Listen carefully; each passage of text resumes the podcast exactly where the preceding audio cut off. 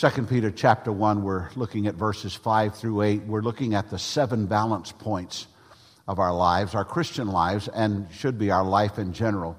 We're now at balance point number six. We have one more to go. We'll bring this series uh, to a culmination next Sunday. But today we speak of brotherly affection. William Penn founded the province of Pennsylvania, the British North American colony that became eventually the state of Pennsylvania. The democratic principles he set forth served as an inspiration for the United States Constitution. It was Penn who chose Philadelphia as the name for his new city in the province of Pennsylvania. Now, the name that he gave this city was a combination of two Greek words the word phileo, which means love, and the word adelphos, which means uh, brother. And so it became the city of brotherly love. And to this day, it's known as the city of brotherly love. And so today's balance point, number six, is Philadelphia or brotherly affection, brotherly love. 2 Peter chapter 1 and verse 5. For this very reason, make every effort to supplement your faith with virtue, and virtue with knowledge, and knowledge with self control, and self control with steadfastness, and steadfastness with godliness, and godliness with brotherly affection, and brotherly affection with love. For if these qualities are yours and are increasing, they keep you from being uh, ineffective or unfruitful in the knowledge of our Lord Jesus Christ.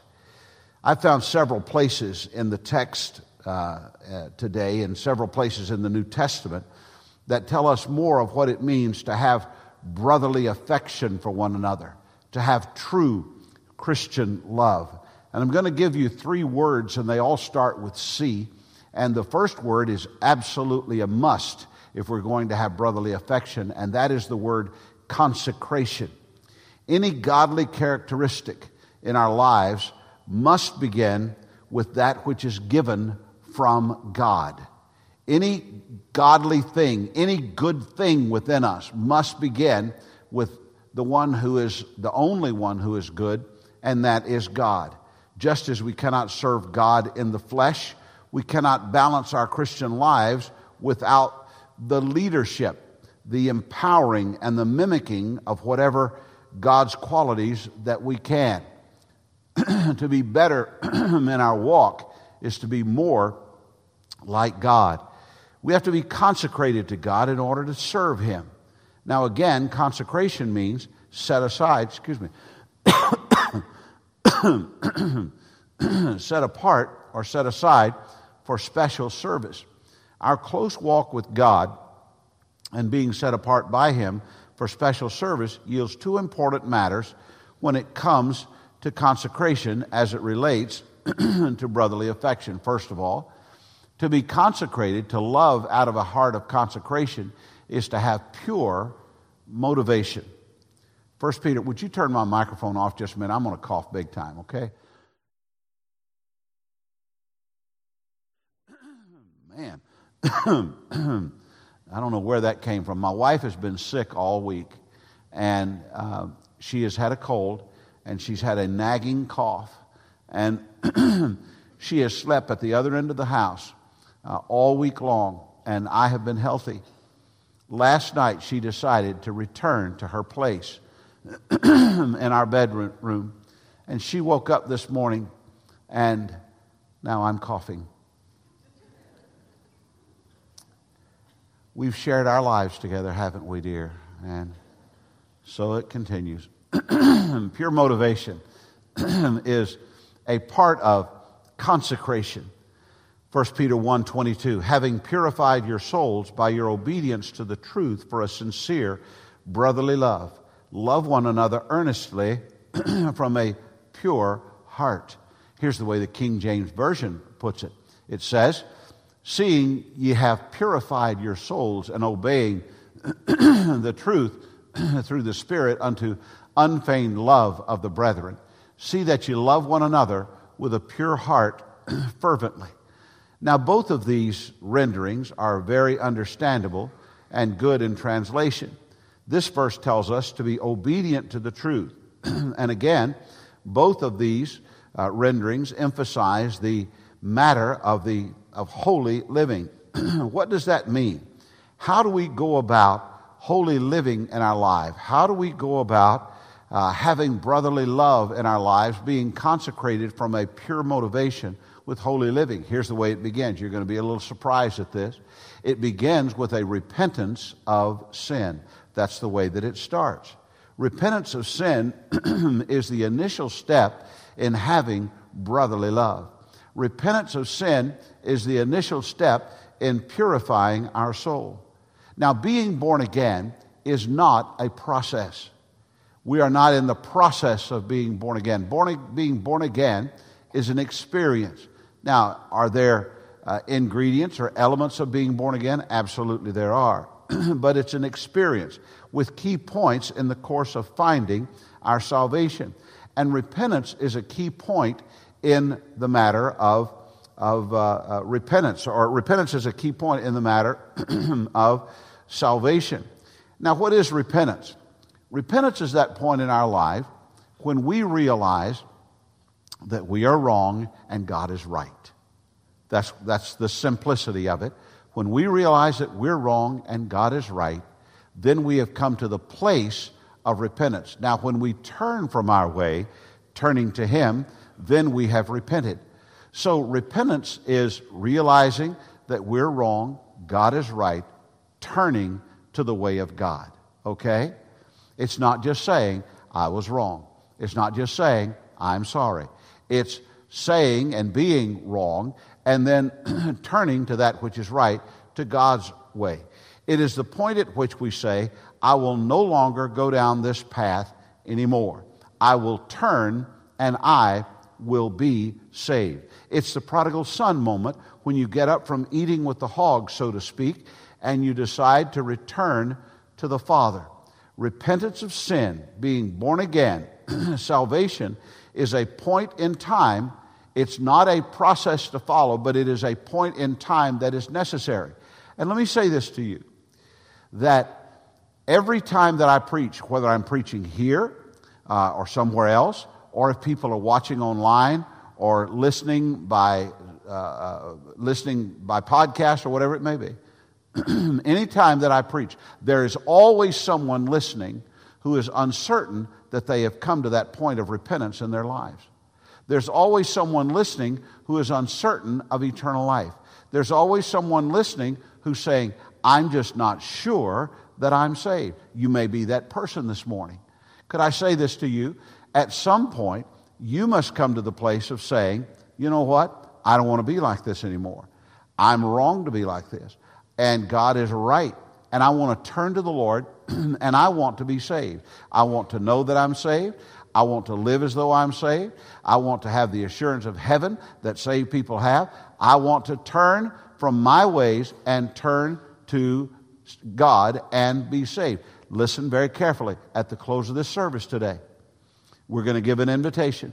When I give this invitation, here's what's going to happen. I'm going to ask you to think about whether or not you have truly come to that place of repentance in your life. You've come to that place of saying, I know that I'm wrong, and I know that I must trust Jesus Christ as my Savior. I know God is right, and I must turn to Him. And it doesn't matter who you are. It doesn't matter who you are at all. If, if you are not certain of eternal life, if you're not certain that you're saved, that you're born again, then today is the day of salvation. You say, Well, I'm, I'm embarrassed to be saved. Uh, people think that I'm already saved. Could I just tell you this?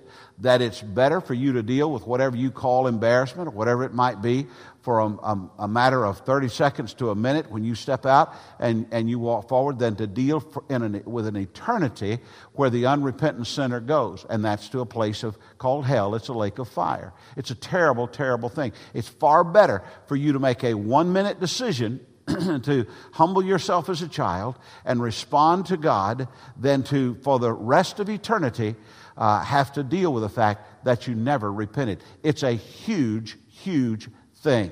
You say, Well, I'm not sure whether or not I really ought to get that done. Here's what I'll ask you to do. If you'll just think about it, and if you'll come forward this morning when we give the invitation, if you'll come forward, I, I will have somebody share with you from the scripture what it means to know for sure that you've been born again. And if it turns out that you're not, born again, then today you can meet Jesus Christ. You can repent. You can turn and you can turn from and you can turn to the Lord. It's extremely important.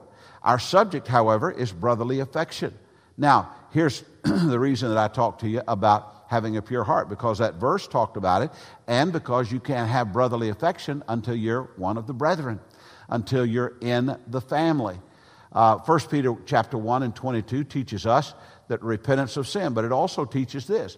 It teaches purity of heart. Having a pure heart is not a building project. You don't build a pure heart and put it on display and say, wow, look at there. There's my pure heart.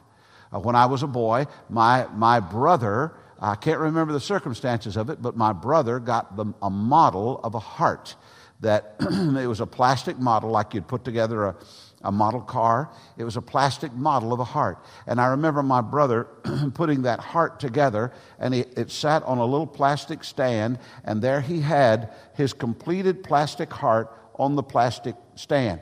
Some people think that's the way you build a pure heart that you say, all right, now, here's what I'm going to do. I'm going to build me a heart that is absolutely pure. It's not going to have any bad thoughts. It's not going to have any bad actions. It's not going to have any bad reactions. I'm going to build me a plastic heart. I'm going to set it on display. And whenever the preacher talks about people with a pure heart, I'm going to raise my hand and say, I'm the one that's got the pure heart. I'm the one that you've been talking about and, and you wondered where they were. It's me. I have a pure heart. Listen very carefully to me.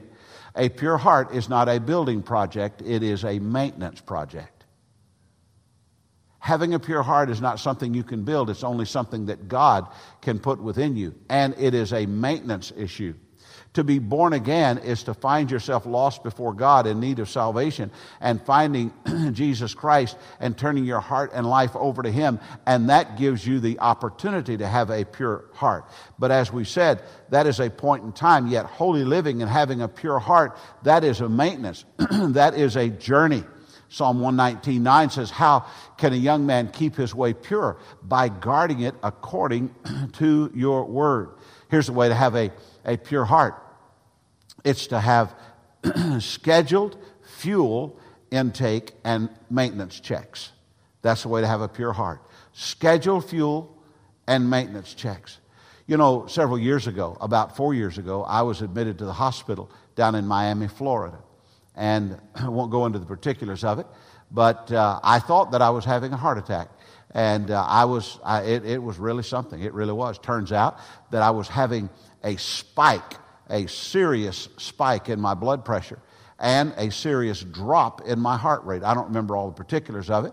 My doctor's here today, but and I'm, I'm sure he doesn't remember all the particulars of it either. But but I, I had a really high uh, blood pressure and a really low heart rate. I do remember that my heart rate was 35. That's pretty low. And so I I was hurting real bad, and I, I went to the uh, to the emergency room. As it turned out, there wasn't anything uh, and, and they kept me in coronary care for a couple of days. There wasn't anything that they found to be wrong with me other than that spike in blood pressure and that drop in heart rate. My brother in law uh, in Nashville said this to me, made as much sense as anything else. He said, Randy, what happened is that your check engine light came on. And he said, now you're going to have to do some regular maintenance on your blood pressure that you weren't doing before. And that's true and my doctor has me doing regular maintenance on my blood pressure. Uh, let me, let me say this that's not the only thing relating to my heart for which there needs to be regular maintenance. I need to have regular fuel intake for my soul my spiritual heart.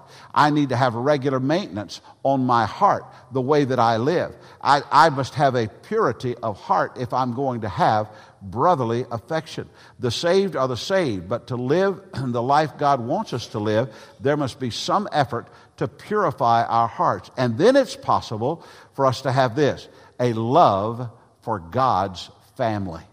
That's when it's possible for us to have a love for the family of God. Let's read that verse again that I read from 1 Peter 1 22. Having purified your souls by your obedience to the truth for a sincere brotherly love, love one another earnestly from a pure heart. Now, there are a couple of words in that verse that's worth noting. The first word, and keep that verse up there if you will. The first word is the word sincere. Sincere is a very interesting word. Here's what sincere means sincere literally means without wax. Now, that doesn't sound too cool, but this, here's what it means. In biblical times, when there was to be certain sculptures made, statues made, and so forth, the artist would he would chisel out the the uh, sculpture, and hopefully the sculpture would be perfect, that there would not have developed not even one crack in the sculpture. It would be absolutely perfect. However, it didn't always happen like that. And so here's what often would happen they would see that there would be a crack in the rock that had developed because of the various pressure points and the thinning of the rock. And so there'd be a, a crack. Now, they couldn't really avoid that. You could have some that, that didn't have cracks, but it was a rare thing. So here's what they did they took wax and they filled in the cracks. And those, those cracks would blend in and they would have the sculpture, and the sculpture would be uh, a sculpture, and it would be what it's supposed to look like, but it wasn't sincere. it wasn't without wax. There was wax in it. There was that which was almost the real thing in it, but it was mimicking the real thing. Now, this is not the way we ought to love our brothers and sisters.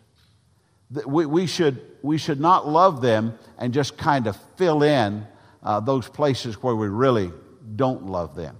We should love them sincerely without wax. The way that we should love is from a pure heart, and we should love sincerely. Here's the other word the other word is that we should love one another earnestly from a pure heart. Now, I love the word earnest in the Bible. The word earnest means stretched out, okay? Stretched out. I'm not a very tall guy. I'm kind of an average height guy. I used to be six feet tall. Uh, I'm not anymore. I've, they told me as uh, when I was younger that you'd shrink, and I, I have. I'm not, I'm not six feet tall anymore. But I have extraordinarily long arms. My sleeve length, this sleeve that I'm wearing that you can't see on this side, but you can on this side. Let me pull it out here so you can see it. My sleeve length is 36. That's a long arm. That's, I have a sleeve length of 36. Now, if I reach out the span of my arms, counting my chest, and I go reach out as far as I can reach, from the tip out here to the tip out here, out at the very outer edges, you know what that is? That is the point of being stretched out. That is the most earnest point that I have. That's as far as I can reach. It's like taking a rubber band and you, you pull a rubber band and you pull it and pull, you know the thing's going to pop, but when is it going to pop? And you pull it and pull it, and, and as it gets closer to popping, you kind of put it out like this because you don't want that thing to pop in your face, and pow, it finally pops. Well, that point just before it popped, that point just before it got to the end, that was the most earnest point. That was the place at which it was most earnest. It was absolutely stretched out. Getting all that you can get out of something, that's what it is to be earnest. It's like taking the, the shampoo bottle when it's almost finished and turning it upside down in the shower so that the last little bit runs to the bottom and you're able to use all of the shampoo. Now, the Bible says that's the way that we're supposed to love one another. We're supposed to love one another sincerely, and we're supposed to love one another with all that we can possibly muster to love one another. to our pure, sincere love should be expressed to the fullest. This is a brotherly love, affection born out of a consecration and a purity of motive. And we can love like this too because of having the benefit of perfect instruction. That is to say, that we know exactly how we ought to love one another. Yeah, I can preach this message to you, and I'm talking about being stretched out and, and sincere and all that. But the truth is, if you're born again and if you're in the Word of God, you already know how you ought to love your brothers. Here's what 1 Thessalonians 4 t- tells us in, ch- in verse 9. Now, concerning brotherly love, you have no need for anyone to write to you, for you yourself have been taught by God to love one another. For that indeed is what you are doing to all the brothers throughout Macedonia. But we urge you, brothers, do, to do this more and more, and to aspire to live quietly, and to mind your own affairs, and to work with your hands as we instructed you, so that you may walk properly before outsiders and be dependent on no one. When our hearts live in tune with God, that is, when we're really in tune with God, then there's no need for explanation of brotherly love. It's like having driven your car. You know, you drive your car so much that you know when something's wrong, or you should know. You should know when something is not right in your car because you drive it so much and there's a, a feel for it, there's a familiarity with it. Now, this implies to me that a believer who does not understand and live a love for the brethren is not really walking close enough to God. Because when we walk close enough to God, we understand what it is to have that love for the brethren. Well, let me move on. The first word in having brotherly affection is the word consecration. The second word is one you would expect that's the word compassion. You expect brotherly affection to contain compassion. In Hebrews chapter 13, it gives us some particulars of, as how we should pursue the compassion of brotherly affection. Verse 1 says, Let brotherly affection continue.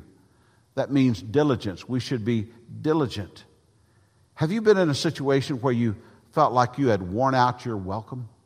You ever been in a situation like that? Have, have you experienced what it means to have somebody else wear out their welcome? What was it that people say? Guest and, and fish are similar in that they both start to stink after three days? have, have you ever had that experience of somebody else wearing out their welcome? We read in Scripture the instruction to not be weary in well doing, but that's not always easy. Sometimes well doing gets a little bit old, especially if there's not a real appreciation for it. The first word of instruction is to let brotherly love continue. That means to let it live on and persist. The, the question is worth asking how do you manifest brotherly love or compassion in your life, and how does it persist? Compassion, brotherly love requires diligence. We have to be diligent, we have to work at it. Earlier, I talked about Jan having a cold and, and did I get the cold from her and so on. Now, Jan and I have been married. Let's see, Jan. Um, in September, it will be 44 years, correct? In September, it will be 44 years. And the, the, most wonderful thing about the love that Jan and I have for each other is that it has just fallen into place. I mean, we are both so easy to live with. We are, we are both, I mean, we always acquiesce to the other one. Well, yes, dear. No, please. Please, whatever you want to do. We, it's, it's been like that our whole lives. It's been amazing how much that I have given to her needs and she has given to my needs. And it's just been effortless. People have talked to us about, would you like to go to a marriage retreat? no. Ours is perfect. Now, could I tell you that what I just told you is full of wax? It's got a lot of stuff in it. The truth is that there is an effort. You must be diligent to love one another. You've got to work at it. It's not going to just fall into place. You got to work at it. Here's another thing regarding love not only must there be diligence in that compassion, but there must be diversity. You have to have a diversity in it. Now we go on to Hebrews 13 to see how this persistent compassion should be applied. Verse 2 Do not neglect to show hospitality to strangers, for thereby some have entertained angels unawares. Remember those who are in prison and those as though in prison with them, and those who are mistreated, since you also are in the body. True compassion is shown when we reach beyond those uh, who can do something for us and reach to those who can do nothing for us. There are a lot of people who are kind to work an angle. Most of you know that Robert Kraft is, is uh, going to, um, to uh, be a head coach in, in Atlanta. He's a very large school in Atlanta, and he's been so successful, and I, I wish him nothing but great things. Kind of interesting. I, I got the other day, uh, now that, that Robert, and it's been public and so forth. And you can imagine there's just a lot of people that show an interest, you know, and, and, and so on. And I got a friend request from, oddly enough, a football coach that I have known for a long, long time who's never sent me a friend request before and sent me a friend request the other day. Now you say, Pastor Ray, that guy just wants to be your friend. I'm sure, and, and our football coach. But uh, the, the reality is, that brotherly love doesn't even hint at an angle. Brotherly love is just brotherly love. It's, it's, it's being kind to do the work of God. That is compassion. And there's a diversity to that compassion. Have, have, uh, have you ever spent much time in, in the intensive care waiting room? This afternoon, later on, Jan and I will go by the the uh, intensive care, the coronary care waiting room on the third floor at uh, TMH. We'll go over there and see uh, Virginia and, and, so on. it's a funny thing about the waiting room in, in, a, a in an intensive care ward unit. There, there's, there is a genuine love for one another in there, and there's a diversity of it. In an intensive care ward, the room has a lot of different people but they can't do enough for each other. And, and the distinctions of race and class, they just melt away. The father of a child who is in intensive care is not a black man, he's a father of a child. And the, the garbage man loves his wife as much as a university professor loves his wife because they have an, a diversity, they have a, a, true love in there. There's a, a diversity. In intensive care, the, the world changes and vanity and pretense vanishes, and the universe is focused on the doctor's next report. If only it'll show improvement, everybody knows that loving someone else is what life is all about in the intensive care waiting room. But when we get out of there, we start fighting for the parking place again we start checking this and we start checking that. We're looking at the balance point of brotherly affection, and we're looking at three words that'll help us to understand that. The first was consecration, the second is compassion, and the last one, oddly enough, is competition. So interesting, isn't it, to include this? Let's go back to Romans 12 and verse 9. Let love be genuine without wax. Abhor that which is evil. Hold fast to that which is good. Love one another with brotherly affection. Now look at here. Outdo one another in showing honor. We can finish this by understanding three things that true love has a sense of propriety. Goes back to what we said about love being sincere. Love should be genuine. In fact, uh, love is genuine. There's no such thing as disingenuous love. You can't not really love somebody if you love somebody. You, you understand what I'm saying there?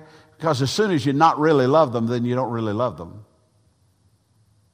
You can pretend to love, but you can't love with pretense. Love has to be appropriate, proper, genuine, real.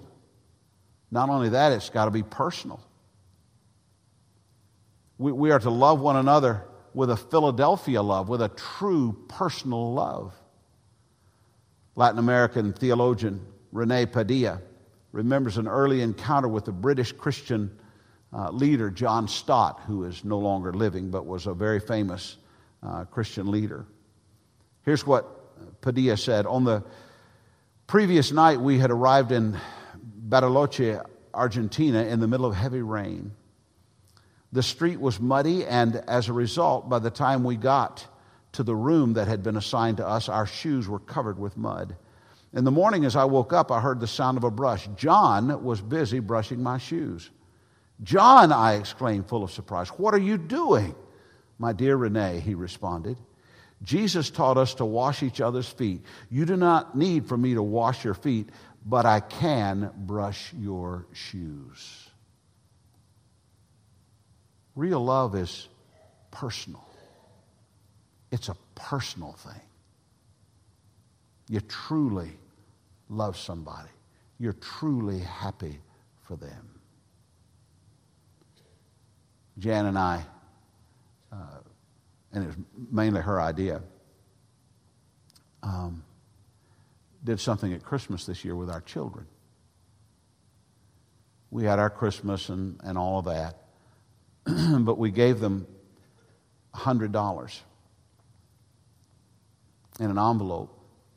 And the $100 in the envelope was not for themselves, but was for somebody else. And what we said to them was find somebody and some way that this $100 will be of help to them. Do something for someone else through this. Do something personal. Do something meaningful through this. And when Jan explained that and gave the envelopes out, she became very tearful. She became very choked up. Because loving people is personal. True love is personal. Not only is it personal, it should be persistent. Romans 12:10 says that we outdo one another in showing honor. For those of you who go to Romania in June, you'll see this firsthand. More than once, you'll have someone open the door for you and will not go through the door until you go through the door. Now, it may not happen every time, but you'll have it happen more than once. You'll be walking up to a, a door, and, and the person may be walking beside you, and they will, they will stop at the door and they will push the door open and they will stand there for you to come through. I've learned my lesson. I, I mean, forever I would say, No, go ahead. Oh, no. And, no, please, no. And they will, they will hold that door open and they will persist in that. They will just continue in that. Over and over, you'll notice how they defer to you. They are just far more thoughtful in some of the ways that they have in their Christian walk than maybe some of our ways. They literally are trying to outdo one another in brotherly love. The balance point of brotherly affection is not about our emotional makeup, it's about our spiritual walk. It's something taught by God Himself to the believer. It was Martin Luther King who once said, We have flown like we have flown the air like birds. We have swam the sea like fishes, but have yet to learn the simple act of walking the earth like brothers. 2 Peter 1 5 Make every effort to supplement your faith with virtue, and virtue with knowledge, and knowledge with self control, and self control with steadfastness, and steadfastness with godliness, and godliness with brotherly affection.